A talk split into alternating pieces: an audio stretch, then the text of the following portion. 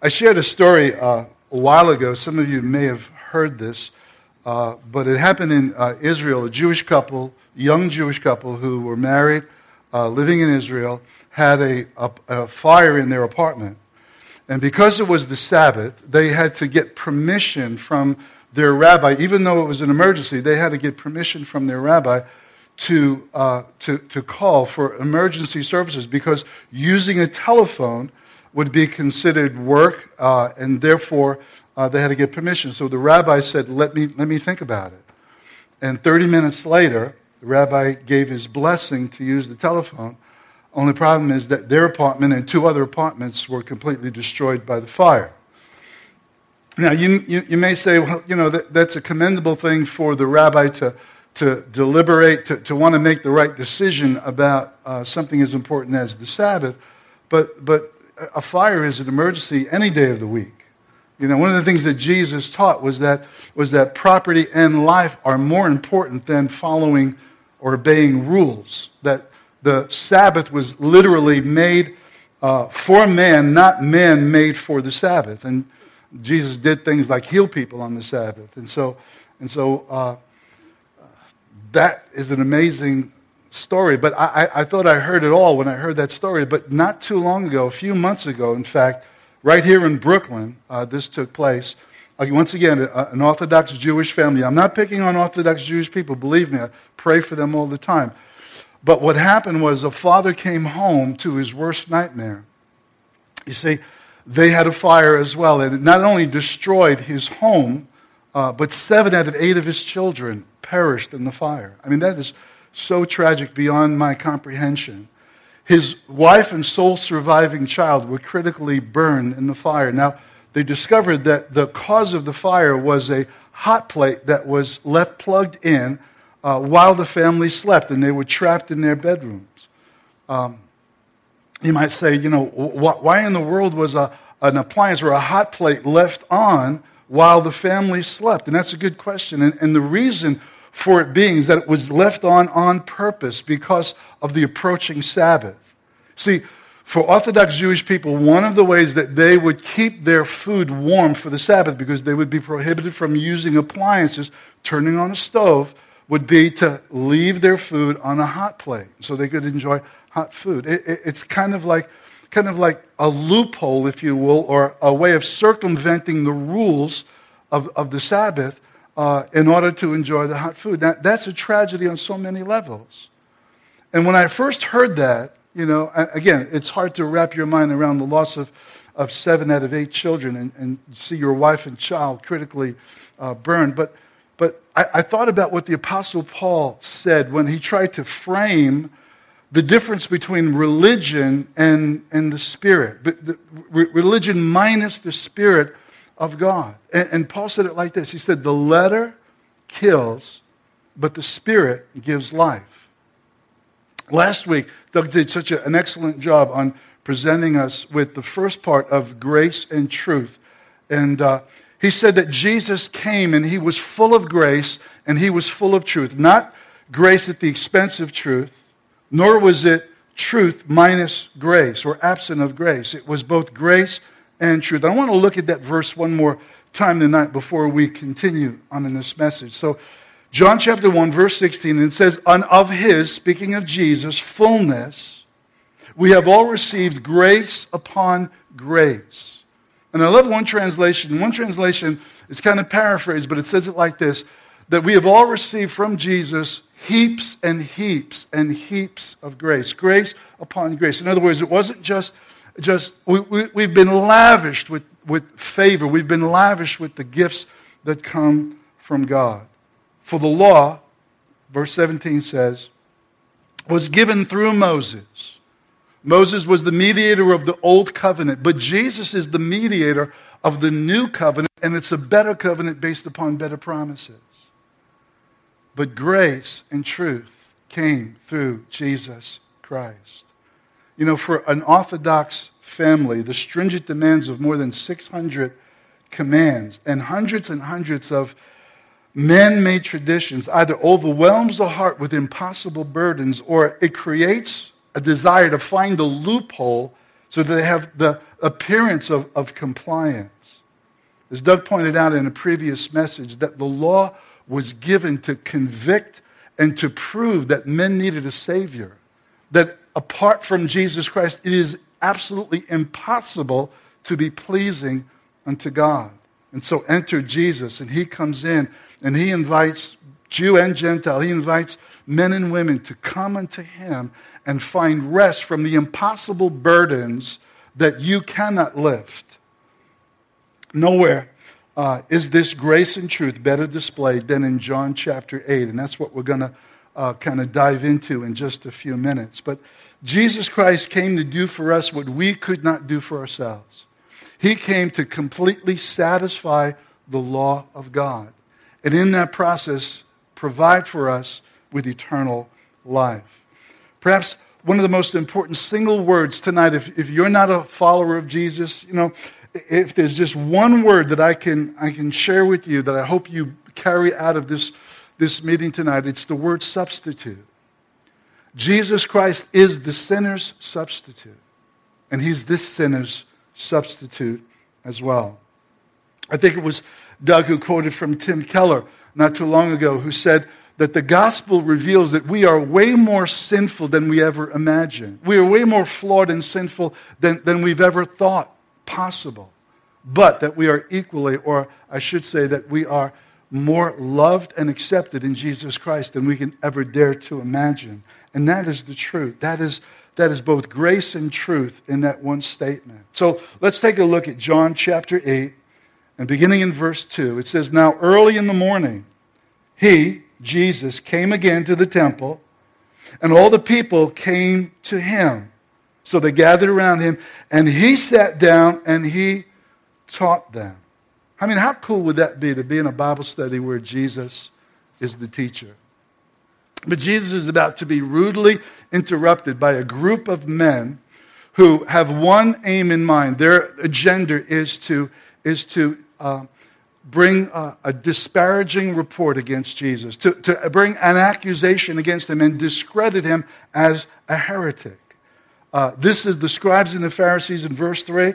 Uh, I believe that Doug mentioned them last week. They were the elite of the religious organization uh, at that time. And they brought to Jesus a woman caught in adultery.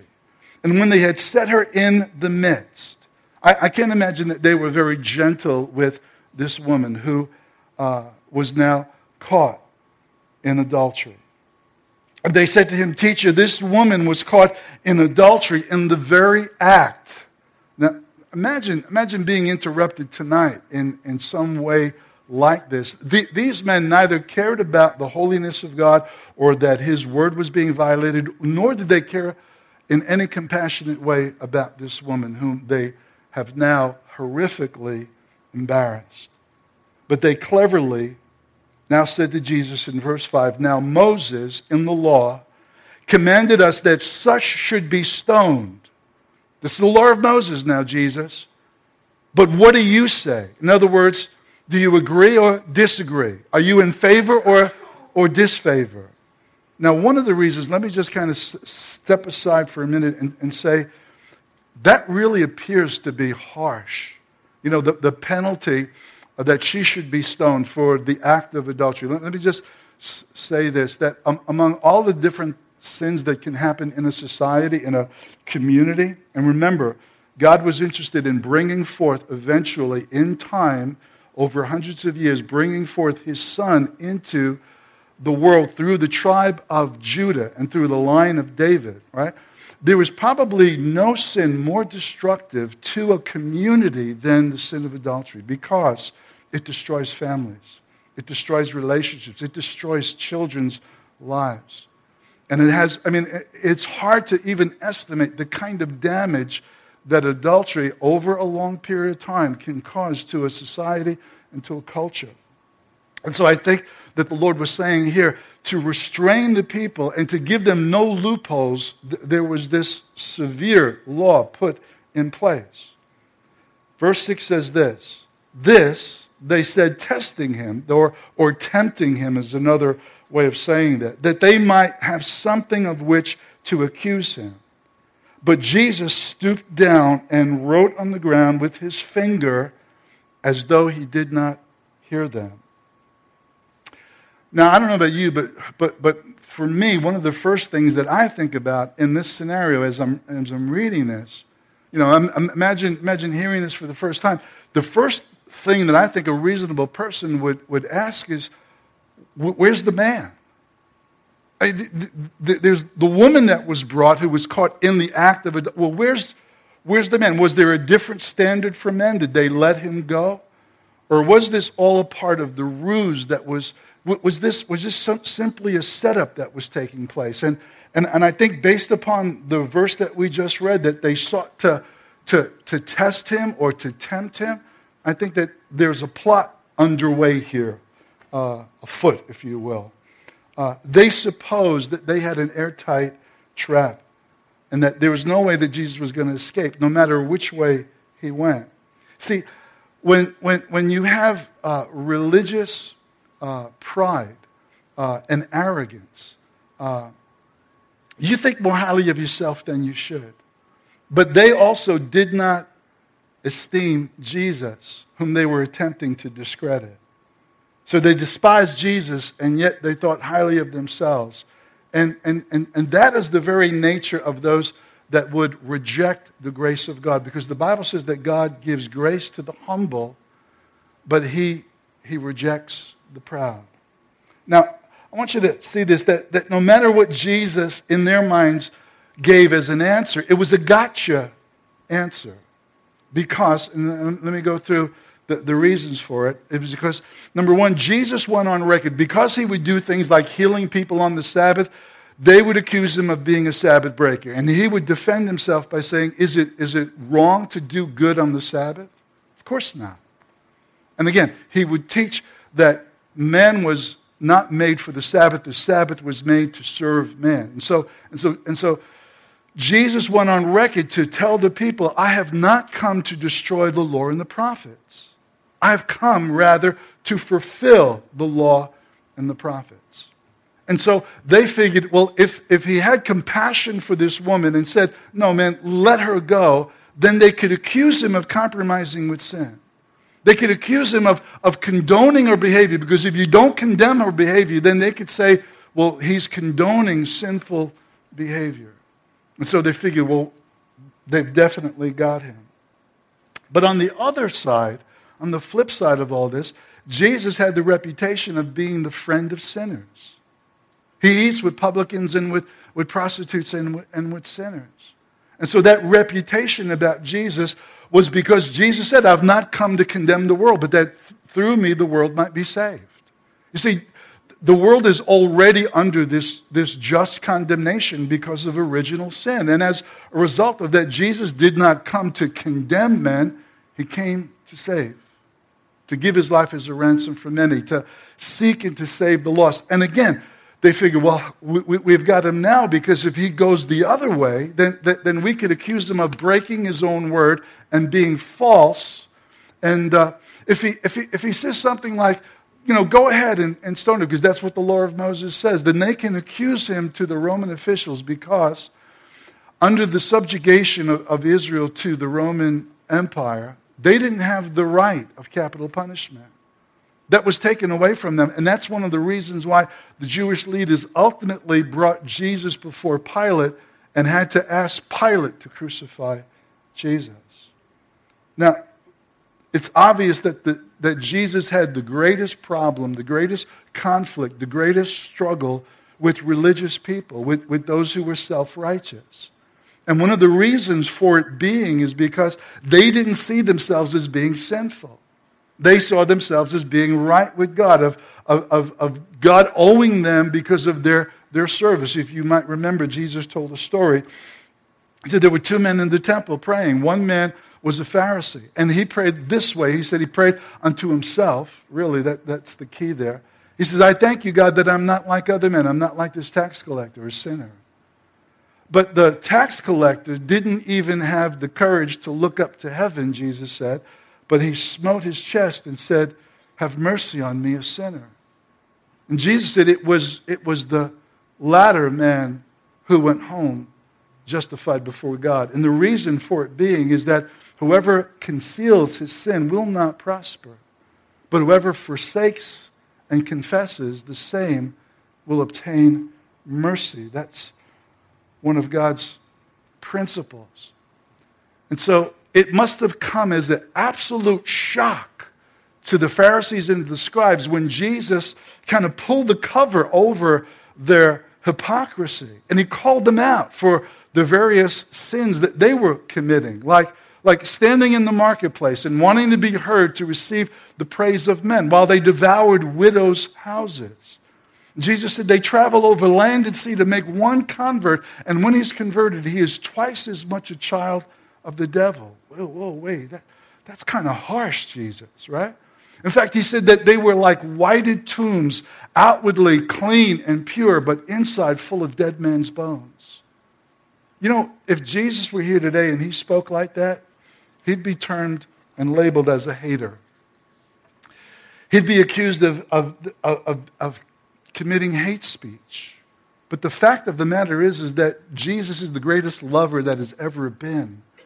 And that it is a loving thing to do to tell people the truth about their spiritual condition, about how shaky the ground is upon which they're standing. It is the loving thing to do. So these men, they, they were sure the trap was set and uh, that all, all Jesus had to do is answer either way, and, and it was a gotcha answer, you know?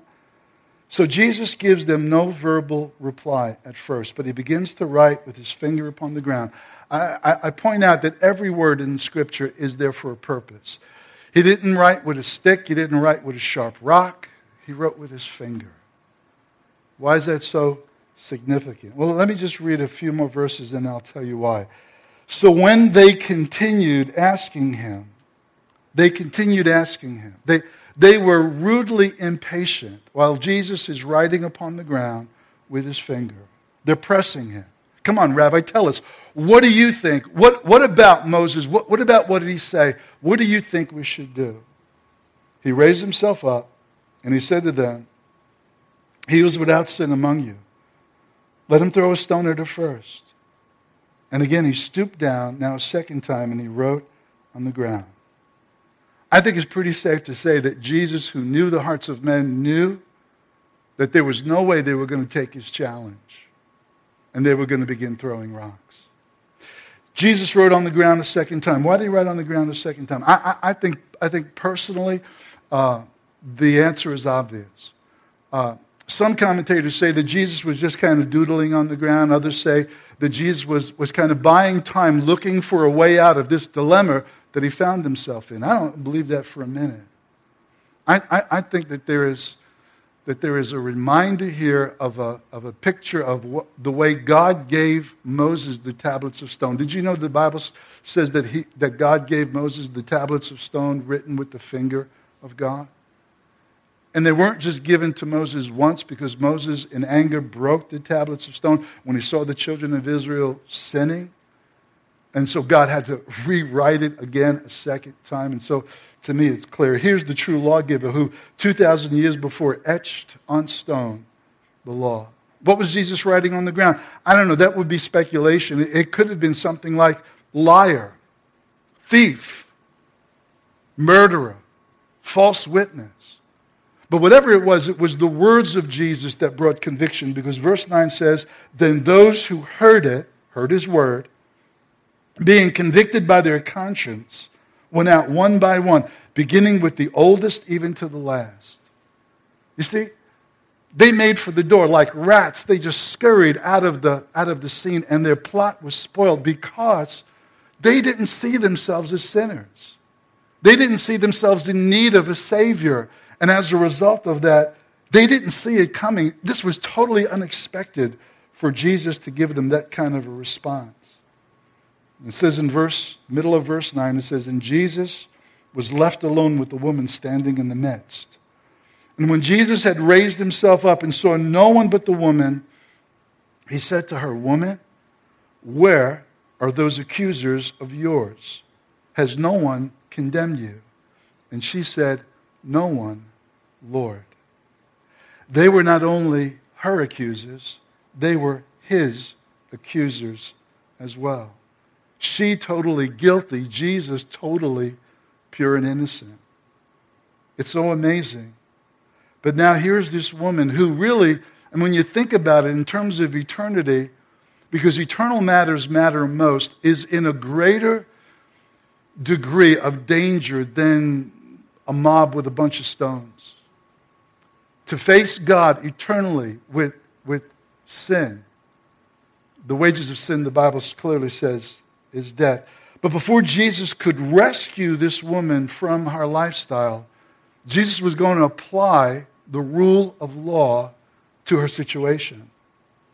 See, Moses required that there would be two eyewitnesses to, to, to the sin of adultery, two eyewitnesses to confirm before there can be a conviction for anyone who, was, who has committed such a sin as that. It was kind of a safeguard that God put there in the Word of God. So you can imagine that the execution of, of those who committed adultery was kind of rare. And, and really, because of that, the two eyewitnesses not only had to confirm what they saw, but they had to be participants in the execution themselves. They had to be the ones to throw the stone. So, what Jesus is doing right here now, when he says, Is there, is there no one now to condemn you? Jesus is applying the rule of law to her situation so that legally the execution could not be carried out. Jesus, in his wisdom, found a way so that grace and truth would be both honored, that, that he would not withhold mercy from the woman, but neither would he withhold the truth in this situation. And so it says in verse 11b, it says, Neither will I condemn you. Go, said Jesus, and leave a sinful life. Or, or simply go and, and don't sin anymore. Now, I got to tell you, our words are, are, are, thoughts, and sometimes they're hollow and sometimes they're empty, but His word could never be hollow or empty. His words are spirit and life. He is the one who spoke the universe into existence, who spoke and, and dead people who were raised to life, who spoke and blind eyes were open. And when he would release that word to the woman, go and sin no more, that one act of divine kindness that she would experience, I, I believe with all my heart that divine kindness has the potential of infinite possibilities. And she was the recipient of this grace as well as this truth of going and sinning no more. And I, I believe that that radically changed her. I, I know because it radically changed me over 40 plus years ago. One act of divine kindness shown to me changed this sinner's life. Now, an illustration that I'd like to kind of share with you that I've used before in the past, and if you've heard it before, you know, please forgive me, but, but it's a really great illustration. Uh, it's, about, it's about how grace can transform and change our behavior. Now, now I've, I've been driving for uh, a long time. Uh, me and Henry Ford, we were best buds. You know, uh, I've been driving for over 50 years, and when I started driving, they didn't have seatbelts in cars. They had wheels, you know, but they didn't have seatbelts, right? Um, so I got used to driving without seatbelts. And then when they introduced seatbelts and seatbelts became standard, it wasn't cool to put that around your waist. I guess I don't know, you know. But but I didn't do it you know, and because that's what I was used to. And then when it became the law that you had to buckle up, and I mean, we've all seen those signs on the highways that say, buckle up, it's the law, you know. Um, I still didn't do it. And my kids would, would, would, would, would, would try to, you know, persuade me, Dad, you got to put on your seatbelt. And, and I wasn't trying to be, you know, a lawbreaker. But did I break the law? Yes. Did I put myself in danger? No, because I'm an excellent driver. Not like, not like Doug. Ask Kelly. She's got fingernails in, in, the, in the dashboard of her car when Doug drives, you know. You know? No, I, am just kidding. But, but then it happened to me, right? I mean, I'm, I'm driving, I'm driving down the road, and, and there's this, I drive right in, smack dab into a police checkpoint. And there are police cars on both sides of the road and they're stopping cars, and guess what they're checking for? If you're wearing seatbelts. And this is about 17, 18 years ago, right? That, that this took place. And, uh, you know, there I am, no seatbelt on. And, and on the opposite side of the street is a, is a cop, and he's writing a ticket out to, to a guy. The long arm of the law has snagged this guy. And now the long arm of the law is about ready to snag me because I'm guilty as, as anything, right? And, and the police officer that was in front of my car now was a policewoman. And, and she had her hand out like this, but then she just kind of turned with a smile and she waved me past the checkpoint, you know? And, and she motioned to me because she saw I wasn't wearing a seatbelt because it had the strap that, that's supposed to go across you. She motioned me to put the seatbelt on. And I snapped that baby in real quick, you know, and I, I just took off, looked in my rearview mirror, and said, What in the world just happened? Maybe, maybe she just had, had, had compassion for me because of my angelic face. Maybe because I was so cute, you know. I mean, it was 18 years ago. I was 17. I, my hair was much darker then. you know, no, I, I, I don't know why she did what she did, but that one act of kindness was like, it's like, it's like God was hitting me with grace. This is, this is what grace is like. And I have, I have never not worn a seatbelt since that day. Every time I get in my car, I put that seatbelt on because it's a reminder to me of the grace of God. See, now here, here, here's the difference. She let me go at no cost to herself. Jesus freed me at the cost of everything. She, she just kind of waved me on and, and, and winked me forward because she thought I was cute. Jesus didn't find anything cute in me at all. In fact, I was an enemy when Jesus died for me. And as a result of that, that, that changed my life. That's why I say this woman must have had a radical change when she met the personification of grace and truth in the face of Jesus Christ. Now, here's the truth about this, this woman's sin of adultery it's, it was, it's not a good thing. I mean, she, she's responsible for duplicity against the covenant that she made with her, with her spouse till death do us part. She, she betrayed a trust. She, she committed treason. But she also committed treason and betrayal to God. Now, John doesn't tell us what this woman looks like. He doesn't tell us her name, doesn't tell us her age, the color of her hair. But I know what she looks like. She looks like me. And she looks like you. And because she is us because we have all committed spiritual adultery. Listen, if, you, if you've ever loved anyone or anything more than God, you've committed spiritual adultery. If you've found pleasure in forbidden things more than in the knowledge of God, you've committed spiritual adultery. If you've lied once, even a little white lie, then you are guilty of breaking all of the law because to break one is to break them all. And that means that all of us are standing on the same shaky ground. And not only was she in for a world of, of hurt and trouble, but so are we. But we're the very people that Jesus came to save. People who could admit that they have sinned against God and, and that they need mercy. The Pharisees and the scribes, they, they could never, Jesus said, You will not come unto me that you might be healed, because they would not admit that they were sinners. Now, this, this this became a problem for Jesus in that, in that moment, that dilemma, that what was, how was he going to answer that? And he, and he answered that with the wisdom of God. He found a way. But there was a greater problem, a greater dilemma for God. Because how could God be both just and merciful? Because those are two mutually exclusive things. They're, justice and mercy are, are so far apart, they're like the east is from the west. Believe me, you don't want justice. Sinners need mercy. But God is just. And here's the problem for God justice has to be served. God, God will never wink at sin, He'll never ignore it as though it doesn't exist because it is an affront to Him in a personal way. But God, who is rich in love, found a way through his wisdom, the wisdom of God and the power of God. And the cross is both the wisdom of God and the power of God, where both mercy and grace and mercy and justice met together and kissed at the cross. The cross is the wisdom of God. It is where Jesus became a curse for us, or Jesus bore the penalty of what we deserve in, in himself. And here, here, here, here's our takeaway tonight. The only one qualified, the only one innocent, the only one qualified to throw stones didn't. And the only one able to condemn us was himself condemned for us. That blows my mind. That this act of kindness, that we could meet this act of kindness toward each one of us personally, and it not only be grace to us, but it be truth to us that sets us free.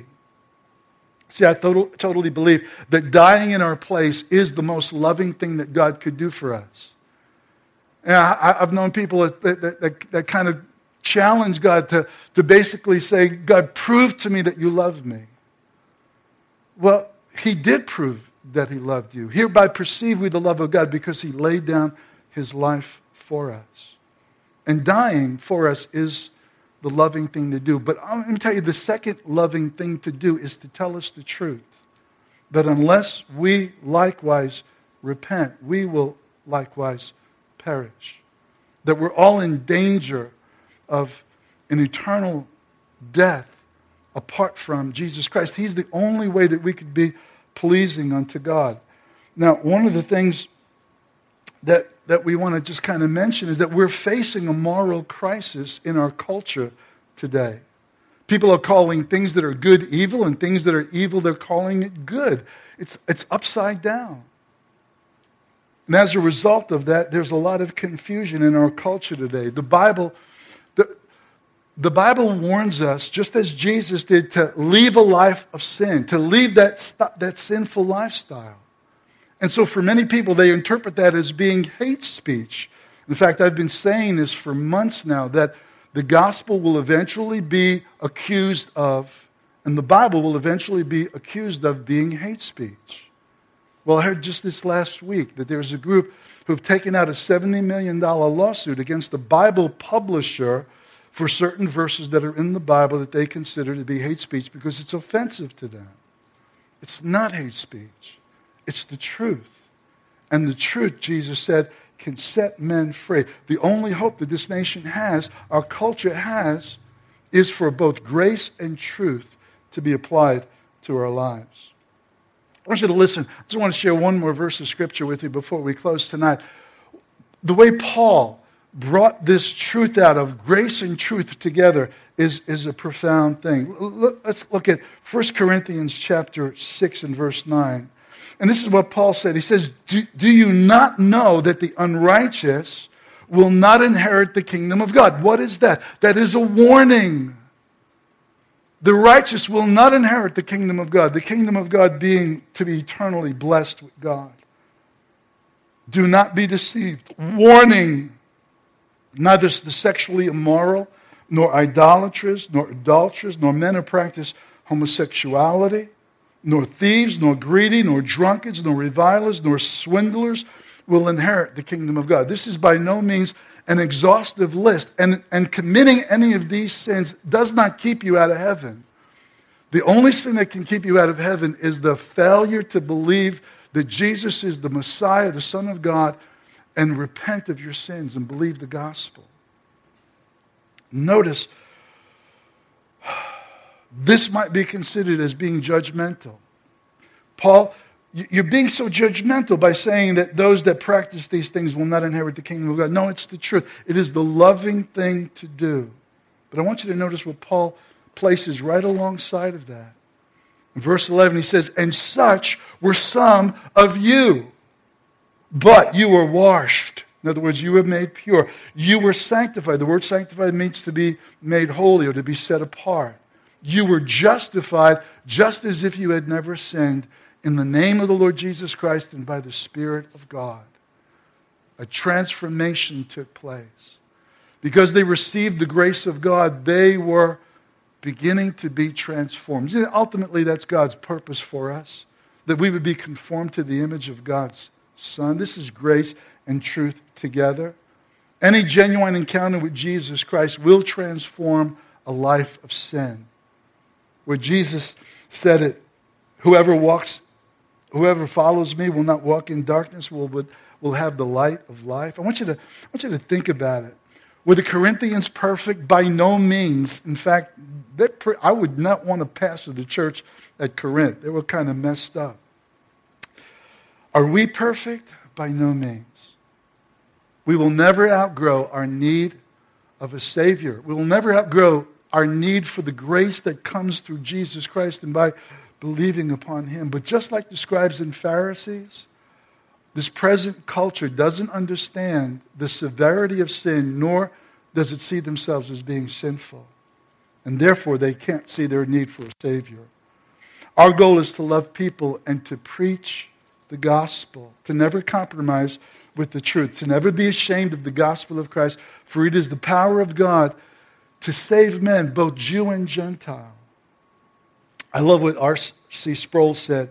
He says, Our duty is to believe and preach what the Bible says, not what we want it to say. That's a tremendous statement. Our duty, our responsibility as both Christians and as preachers and as witnesses of the, of the gospel is to just say what the Bible says, not what we want it to say. If you're not a follower of Jesus tonight, I'm really glad that you're here. And, and not only do I want you to take away that word substitute, that Jesus Christ is the sinner's substitute, he can become your substitute tonight. See, Jesus forgives all manner of sin. And the real issue is, is that is that not the individual things that you have done, but the fact of the matter is that we were born into a broken world where sin is normal. Like fish in, in the water, the, the world in which we live, sin is normal for us, but it's deadly, and it will ultimately bring eternal death unless we discover that there is salvation in Jesus Christ.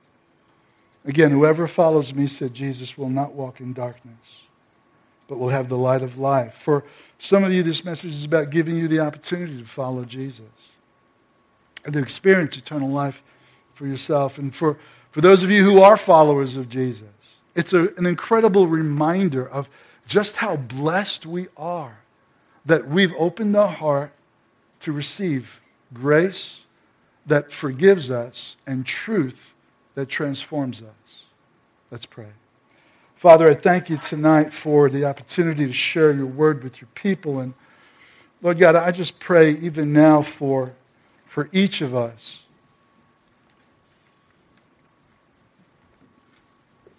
That this word, oh God, Lord, would penetrate our hearts. That we would be, as men and women who are not ashamed of the gospel, who understand that it is the power of God unto salvation. And I, I, just, I just pray a blessing now, Lord God. If there's anyone here that would like to become a follower of Jesus, let me kind of lead you in, in a simple prayer. And it's Jesus, come into my heart. Forgive me of my sins.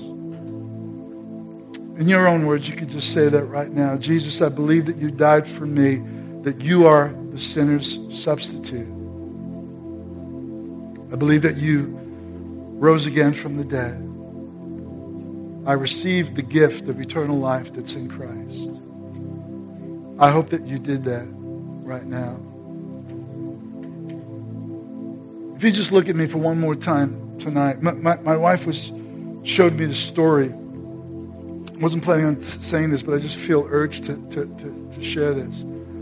There was a, a, a Jewish man, he's now, I think, about 94 years old. And when he was a child in Nazi Germany, actually, he was in Austria, uh, there were Christians who, who rescued him from certain death because of the execution of Jewish people in, in Austria and Germany and Europe at that time. And they, they smuggled him to, to England.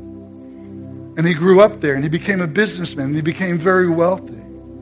And what he's been doing over the last several years is he's been, he's been rescuing Christians from Syria and from ISIS because he feels that he, he's indebted to, to those Christians who, some 60 some odd years ago, had, had saved his life, and that if it wasn't for them, he probably would have perished. Now, I, I, just, I just, when I heard that story, I thought, that is what Jesus Christ has done for us. He has rescued us so that we would rescue others. And I want you to take this message tonight and remember that you, you've been freely given so that you might freely give again.